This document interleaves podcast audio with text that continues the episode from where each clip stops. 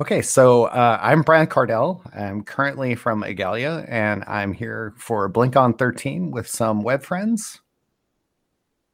Yeah, I'm Ben Goodger. I'm also um, uh, passionate about the web. Currently working at Google. Uh, have worked on the web for a very long time through different eras. I initially as a hobbyist, uh, then at Netscape, then at Mozilla, and as I said, now at Google. Uh, excited to lead the web platform team and push the platform forward. And I'm uh, Darin Fisher, currently also at Google. Uh, uh, my whole career has been spent building, working on browsers, uh, about 20 years now. Um, continues to be incredibly exciting area, and there's so much to do. Yeah, so we've all been involved with the web for a really long time in some fashion. And uh, we thought this is an interesting moment in web history because last year the web, by some accounts, turned 30. But uh, 30 years ago, it was an idea on a piece of paper that Tim Berners Lee handed to his boss. Um, and so you could probably fit the number of people who knew anything about it into a small bathroom, maybe. Um, as things progressed over the next several years, people like us began to learn about it, but that's still a pretty small group. And I think you would have to be like somewhere around 40 or over. Um, so we have some unique insight and history and experiences that would be great to like get down and record and talk about. So maybe we could start with just like what was your first browser? Mine was uh I don't know if it was no Mosaic or Netscape. Uh, I think it might have been briefly Mosaic, but I don't know. What about what about you, Ben? Uh, yeah, actually, so this is interesting. Uh, I, my first browser was Internet Explorer 2.0. Uh, and I used that because I didn't have an internet connection myself. I borrowed one. Um, and borrowing the internet connection, I was subject to whatever browser was on the system, and it was a Windows network, uh, and that's what they had. I think at that time uh, they were they'd begun pushing Internet Explorer through onto onto as a default part of Windows, uh, and so that was kind of my first viewport into the world. Uh, and I remember at that time it was kind of interesting because there was some newer tech that had just come out, and there were newer versions of the browsers, but I was kind of stuck on the older version, and so I kind of had that sense of being stuck behind the, the compatibility curve and that there was some some new stuff out there. And i couldn't quite get it yet but i was excited to be part of it all the same. Darin what about you? Yeah myself um, i have to really think back of a bunch of sort of fuzzy memories but i was in college uh, at the time um, and I certainly have a pretty vivid memory of encountering Mosaic on a DEC workstation in the mechanical engineering labs. Um, didn't really know too much about it at the time or why I should use it um, or you know why it was interesting. My my first experience with the internet was email, and that was that made a lot of sense to me, but I hadn't yet really figured out why I should care about the web. Yeah, this is, I think, a really interesting thing for people today because the internet and the web are just sort of synonymous and they're they're just like background noise. Like we, everybody just sort of like assumes that they were there and that a lot of things were very similar. But uh, like you you mentioned that you learned about it in a lab. Um, I don't know, Ben, how you learned about it. For me, I learned about the web in a bookstore in rural Vermont. Uh, I was living in rural Vermont, and I, I used to wander a bookstore. Like we used to go to physical bookstores once upon a time, and uh, I read about it, and it, it actually came with some physical media, and I put it onto my computer, and then I decided, well, maybe I should get one of these internet connection things. That seems pretty interesting. Um, but yeah, what a what a different thing, right? Uh, that like people people didn't even know about the web and how we learned about it was largely through physical media. Uh, like one of those was uh, through AOL, which began pushing. There were lots of services bringing people online that were kind of actually, in a way, at first fighting the web. The web was going to be like one really small part of what you do. Um, like Darin, I think you actually later on worked at one of those, right? Yeah, well, uh, Ben and I both worked at AOL for a stretch. I started there in 2000. Um, my my father actually worked at AOL for longer, and so at home, you know, I saw we used AOL. Um, you know, before that, um, CompuServe. But I, mean, I was at I was in university at this time. But when I would come home, I would see these things, and um, uh, you know. Uh, my journey to AOL though um, was sort of um, a because my father worked there, so I took an internship at AOL, um, and I just so happened to land on a team that was building a set-top box um, that happened to be built using the Gecko codebase, Mozilla codebase, and so then I became aware of that codebase even, um, and um, subsequently when I thought about getting a full-time job, I I got interested in in going to work at AOL, but actually to go work on Netscape, uh, largely because I wanted to. Um, that internship was on the East Coast, but I actually wanted to be on the West Coast, back in California, um, and um, I didn't know much at all about browsers. I really didn't know very much at all about web technologies. Certainly didn't know anything about JavaScript. Um, and I started though at AOL um, at Netscape working on the networking team, uh, where I could read man pages and and, and, and learn about BSD sockets and try to and read RFCs and try to uh, fix bugs in the HTTP stack. So that's how I kind of got going in this whole space. I think it's interesting, like how young all of these things were, and how they were all kind of happening at the like more or less the same time. And like we we didn't know how what we were doing with any of it, honestly, because um, like software only in the mid '80s, a, a few years before the web, did we even decide that you like you could copyright it? um, like that was actually a question. Could you? Because most things were like um, m- more about like research and discussion, and uh, things were more open. Eh, uh, so I think that that was like a really interesting change and a, a, neat fact. I don't know if you either or both of you know this, but um, you know, Tim Berners Lee when he created the web, he, he didn't want to build a web browser. Um, he thought that there actually were perfectly good things that did almost everything that he wanted, but just didn't understand URLs. Um, and so he famously at a party w- tried to give the web to a guy named Guy Ritchie who made some software, uh, which was basically a web browser, even called its markup language a, a hypertext markup language. Um, and it looked very very similar and uh, it, so the web was almost born as a shrink wrap software project which people would have bought which is interesting like a web browser that you would buy people did um, buy netscape for stretch right well i was just going to say yeah so the interesting thing there is because guy ritchie rejected that idea uh, which he has a great TED talk you can you can watch if you haven't seen it called "The Day I Turned Down Tim Berners Lee." Uh, uh, because he did that, uh, we entered this new era where free software was also very new, as kind of a pushback of that shrink wrap uh, copyright the software idea.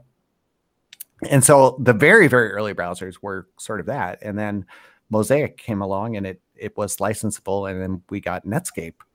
And both of you wound up working for Netscape, right? While it was still a, a, a product that people would buy, right? Yeah, yeah. I mean, certainly, I might have a, a shrink wrap copy of it around here somewhere, uh, you know, down in the, the, the basement, in the corner of the basement. Um, it was kind of interesting, you know. Like I think as I'm thinking about how I learned about it, like how I should knew, know to like open a browser or do something. Like I think, right. you know, like Darin, you know, going back in time, like I was aware that there were these um, information portals out there and, you know, I grew up in New Zealand, uh, and there was this thing called CompuServe Pacific, uh, and they advertised extensively on TV. Uh, and so I knew it was there. I didn't actually have it, uh, but I kind of was aware of what it was. Uh, and then, kind of around the the early part of the 90s, there was a lot of discussion about the information superhighway. Uh, and how that would connect the whole world together. And there would be these amazing things that would happen, and it would transform business and all of that kind of stuff. No one quite knew like what concretely that meant, uh, but there was a lot of a lot of press coverage. You, know, you heard about it everywhere, and so eventually it was like, well, here's this tool that gives you a window onto it, and and, and what is it? You know, how do I figure that out? And so for me, you know, my journey to to Netscape was kind of it was interesting uh, because I started, you know, first of all exploring the web, seeing this limitless frontier of interesting stuff, uh, and just spending hours and hours crawling around, and and, and then like I remember going into a um, just like looking at a magazine rack, and there was a magazine there called Net Guide, uh, and I was like flipping through it. So yeah, because it wasn't it wasn't Google at that point, Uh, and so like you did kind of have to find these entry points uh, to, yeah. to help you structure your um, activity. Uh, and so in the back of that magazine, there was a little section there for how to make your own web page. And it had some links to sites to go to that told you how to do that. And then it was like kind of mind exploding. Like not only was this thing, you know, kind of infinite and rapidly growing, but I could contribute to it too. Uh, and then I went and did that, and I had no technical skill at all. Uh, I was just like interested in it, uh, and was able to start to like find some HTML, modify it, uh, and iterate on it until I got something that kind of looked like I wanted, uh, which was tremendously empowering. And then discovering JavaScript and like figuring out how to make things more um, interactive.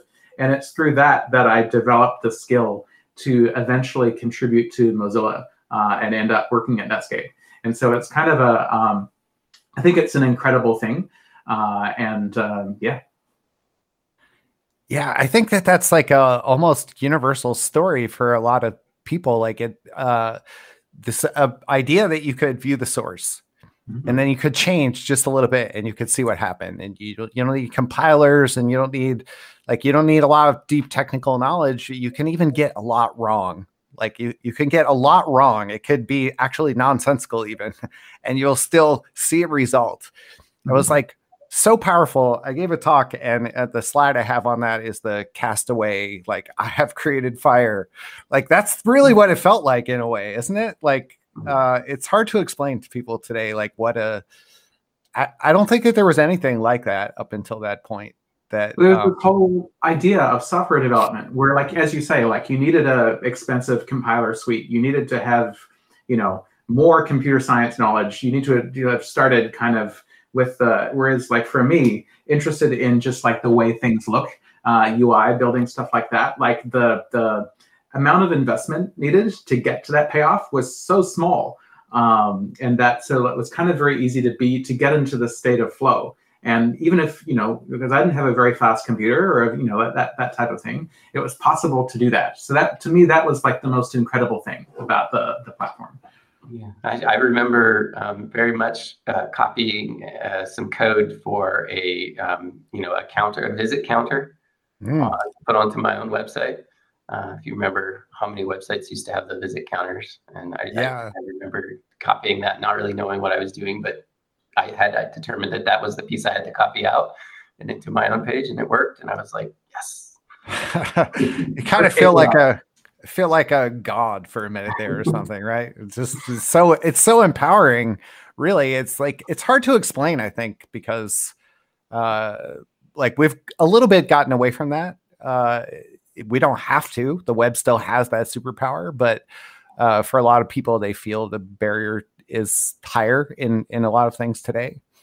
Um, but I think that it's just like amazing because we do still have this like very low barrier, and the more we uh, help people see that and understand that, I think it's just like continuously empowering. And I, I think another thing that's like really really interesting about this is that if you recall, uh, well, so let's talk really quickly about um, Ben. You said that you got uh, Internet Explorer.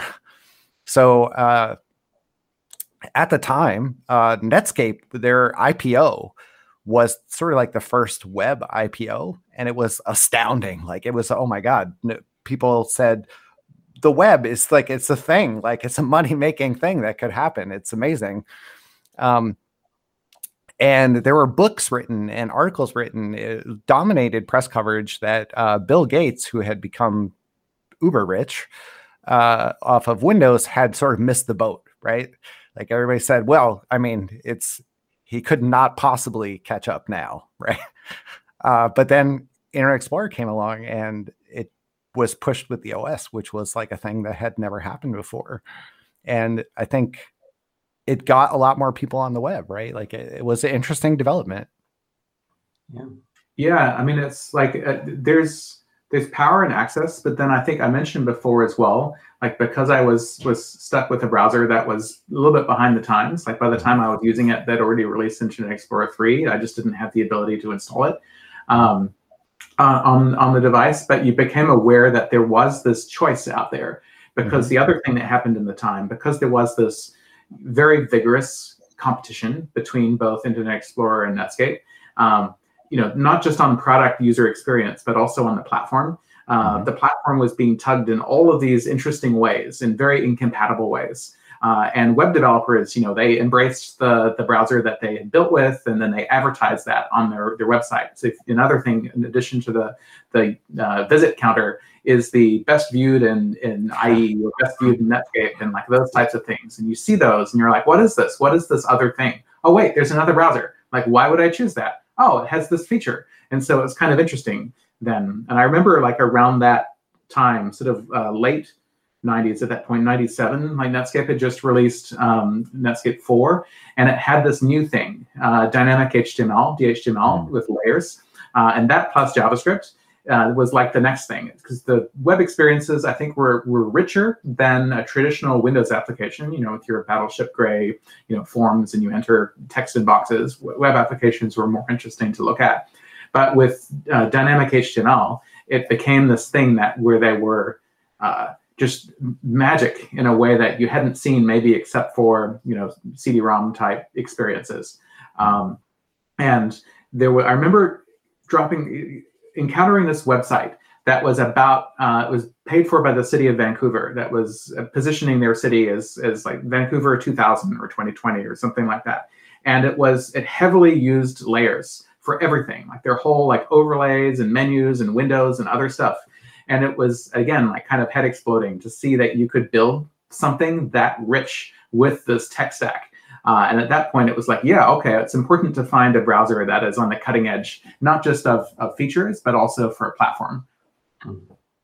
That's super interesting. I yeah i, I you know it, back then i wasn't as like very savvy about the actual web platform itself but as a user i certainly remember when i came to prefer internet explorer over netscape.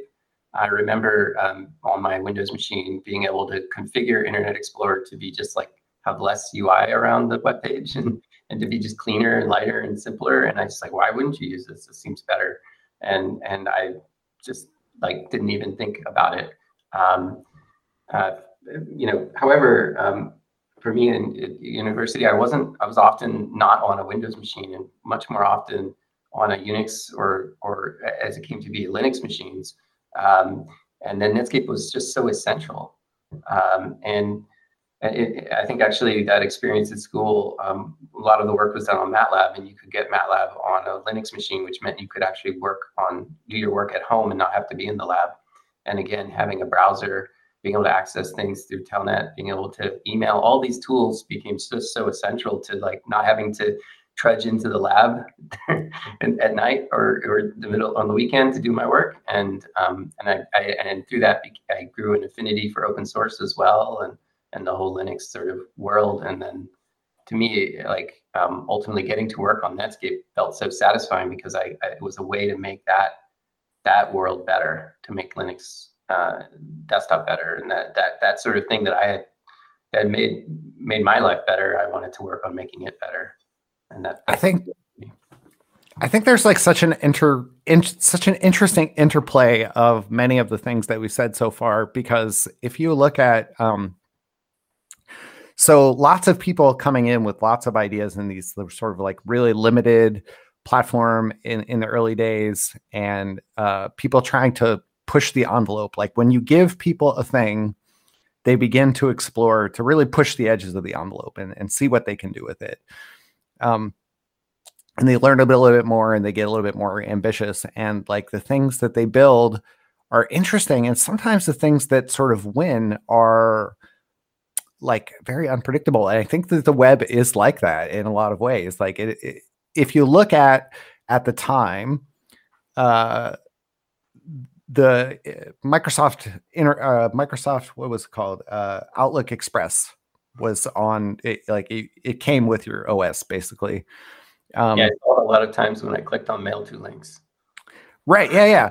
Uh, so actually, if you look at the the experience of that, it looks more or less like a modern email client. Like it, it was comparatively like a rich application, and it looked like everything else on your on your OS, but it like it was very rich in interactions and things that you can do. And then like we built these really comparatively basic um, email clients but they had this special sauce that, that was like the thing that you were just saying darin which is like you could get to it from anywhere right?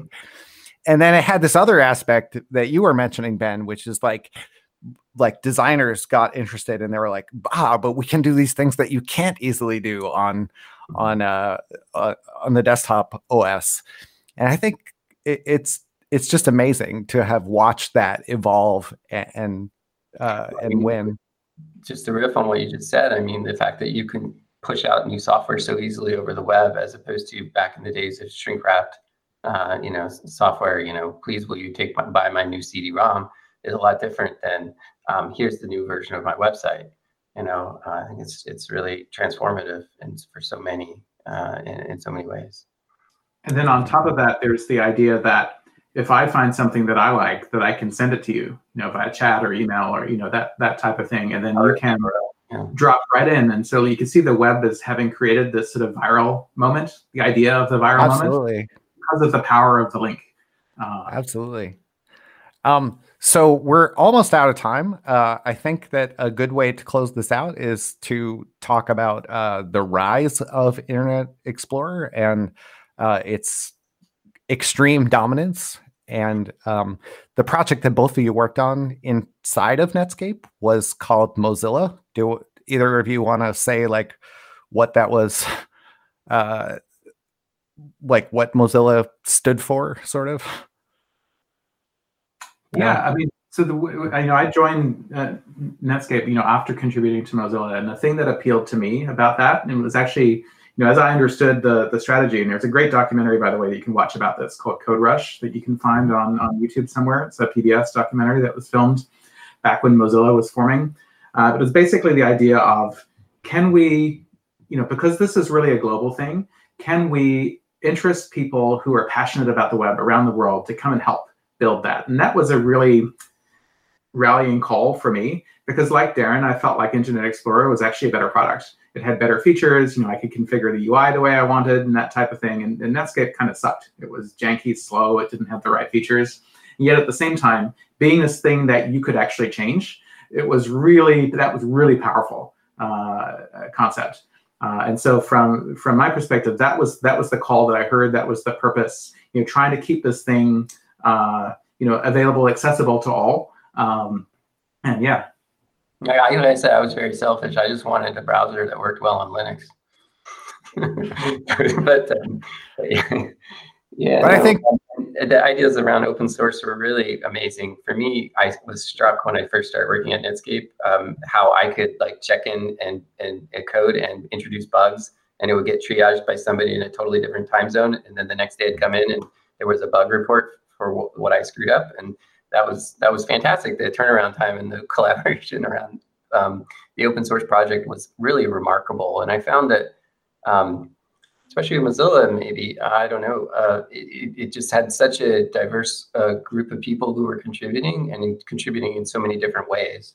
Um, you know, certainly people writing code, but a lot of people helping diagnose issues and helping with the reporting of bugs and helping with you know documenting things and so on. And you see projects like MDN that have been so successful in that with allowing for that open collaboration. Uh, and it's just amazing some of the things that um, that that came around that that sort of um, environment, right? And I think yeah, I think partly because the so much of the the team at Netscape was operating, you know, in the public.